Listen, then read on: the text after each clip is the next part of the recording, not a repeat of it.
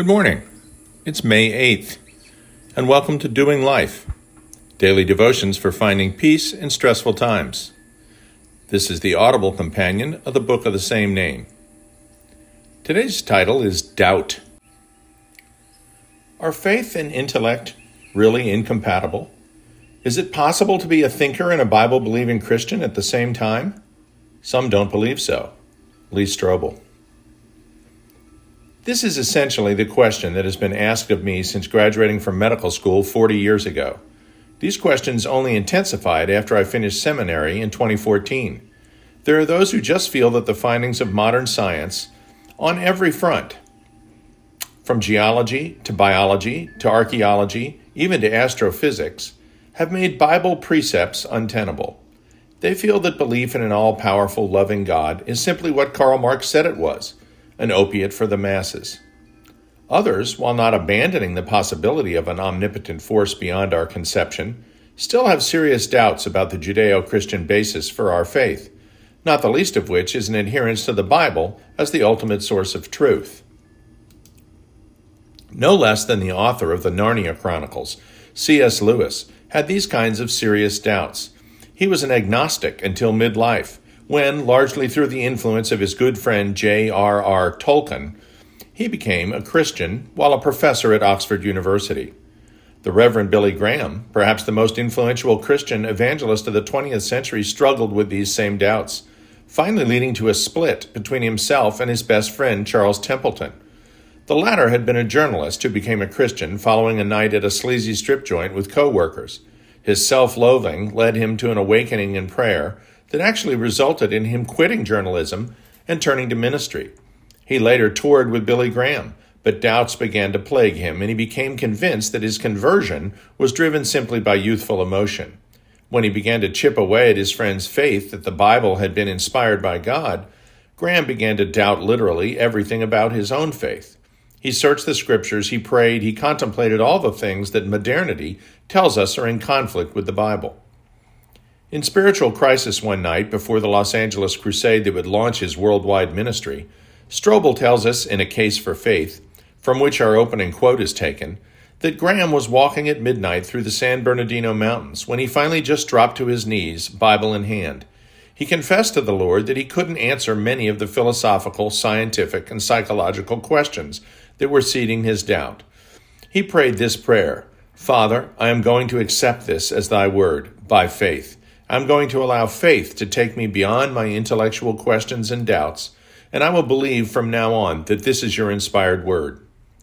Graham testified many times later in life that he felt a spiritual battle had been fought and won that night.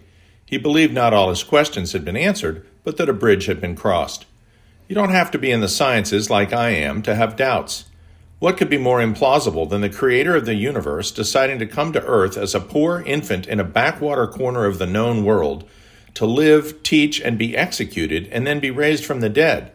While there are those who have devoted their lives, research, and writings to prove that is, in fact, exactly what happened, for most of us, believing takes faith by definition. If God had chosen to reveal himself in an absolutely incontrovertible fashion for all the world, all the cultures, all the ethnic groups, in order to save us from ourselves, well, that wouldn't require any faith, would it? If it required no faith and it required no free will, then his self revelation would be a Star Trek episode, not a work of the Spirit, and we would be automatons, not humans. There are many in the modern sciences who have bridged the gap between the objective findings of their disciplines and faith.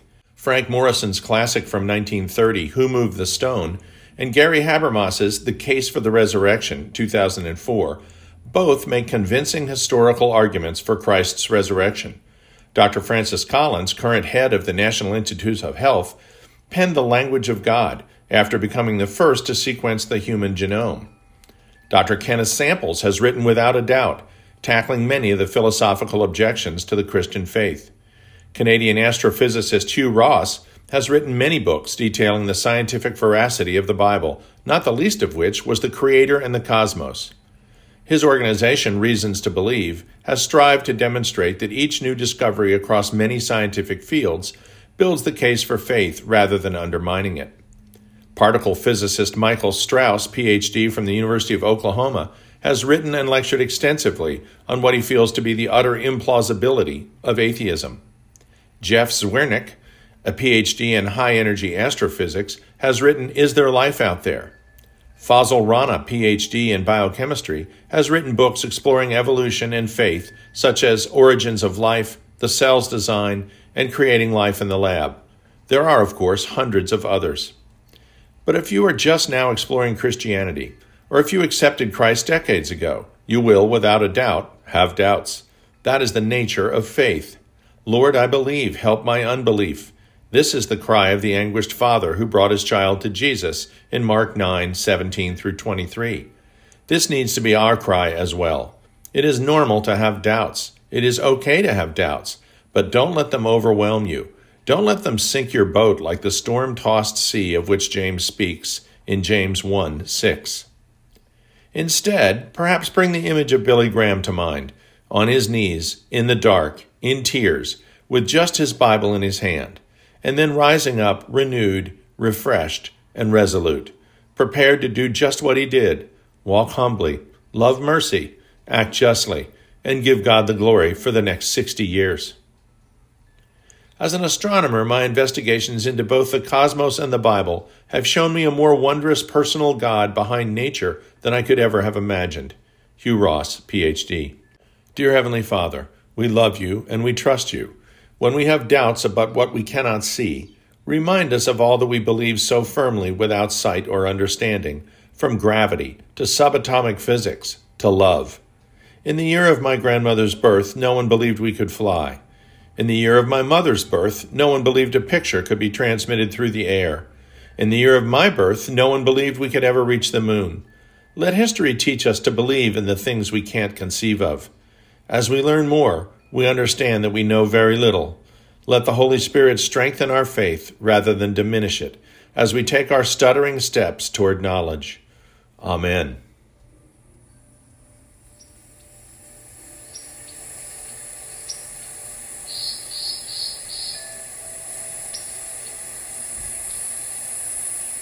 We'll see you tomorrow.